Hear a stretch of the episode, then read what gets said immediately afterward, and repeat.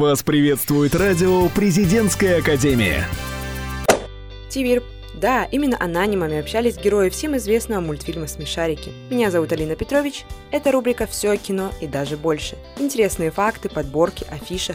Все о кино и даже больше. Поехали! Логично было бы начать первый выпуск радиопередачи с киноафиши, так сказать, познакомиться с фильмами ноября. Так и сделаем. Что же посмотреть в кинотеатрах в ноябре? Наверное, уже каждый слышал об этом фильме. В интернете, в соцсетях, плакаты, трейлеры. Да, я говорю о нашумевшем и вскружившем голову многим людям Джокере.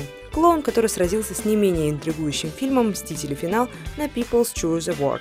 Честно, об этом фильме столько говорили, что он уже поднадоел. Да и трейлер особо не дает никакой информации о фильме но посмотреть его стоит. Прекрасная операторская работа, актерская игра, необычно построенный сюжет дают определенную мистическую атмосферу фильму. Начало затянуто, это правда, а вот концовку посмотреть ждали не только фанаты DC.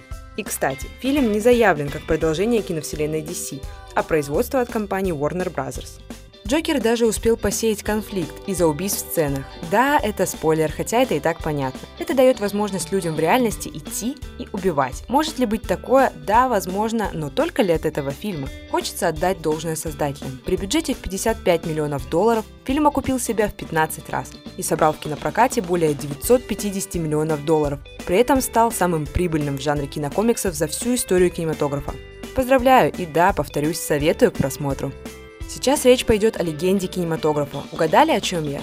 Этот фильм называют «Современная классика». Да, это «Матрица». Знаменитый Нео снова на киноэкранах страны. Спустя 20 лет после его выпуска кино не потеряло своей актуальности. Два часа проходят в одно мгновение. Посмотреть этот фильм для кого-то впервые, а для кого-то снова – это нечто. Кратко о фильме. Спойлерить не буду.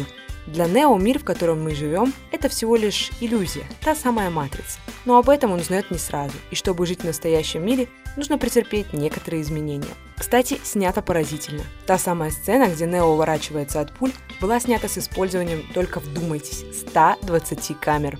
Лично для меня было удивительным посмотреть на актеров, которые уже заметно повзрослели, ведь время берет свое. Хьюго Уивин, Киану Ривз и многие другие. Кстати, в 2022 году будет перезапуск «Матрицы». Будет ли он успешен? Посмотрим. Так, например, у «Терминатора» не получилось повторить былой успех. Да, «Терминатор. Темные судьбы» провалился в мировом прокате. Ремейк «Терминатора» пытались выдать за продолжение оригинала. Не вышло.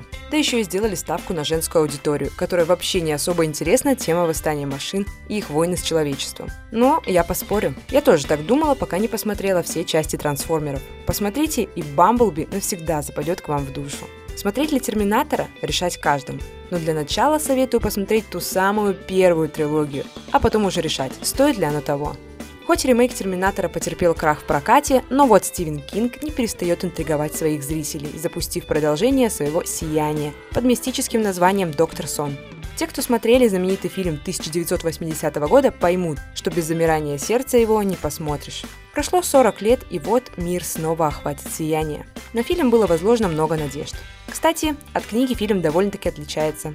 Сюжет романа и его экранизации посвящен именно тому, как трудно оправдать ожидания – тот самый мальчик из «Сияния» повторяет всю жизнь своего отца.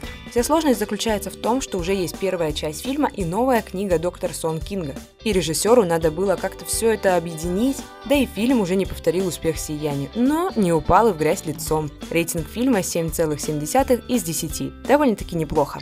Кстати, хочется заметить, что Стивен Спилберг в своем фильме «Первому игроку приготовиться» прикоснулся к миру сияния. Кстати, сделал это очень умело и красиво, описав вкратце все события фильма за очень короткое время.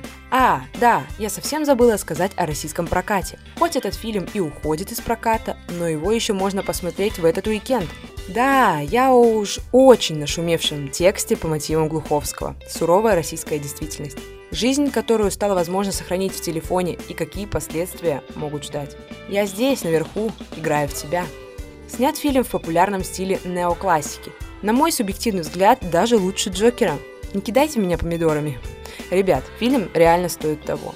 После просмотра думаешь, а что, в России умеют так снимать? Да, так снимают в России.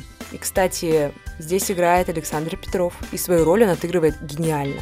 Кристина Асмус, как сказал ее муж Гарик Харламов, сыграла наисложнейшую роль в таком фильме. Немного спойлеров. Фильм стал нашумевшим именно из-за откровенной сцены с Асмус. После фильма хочется посидеть и подумать, потому что очень сильная концовка.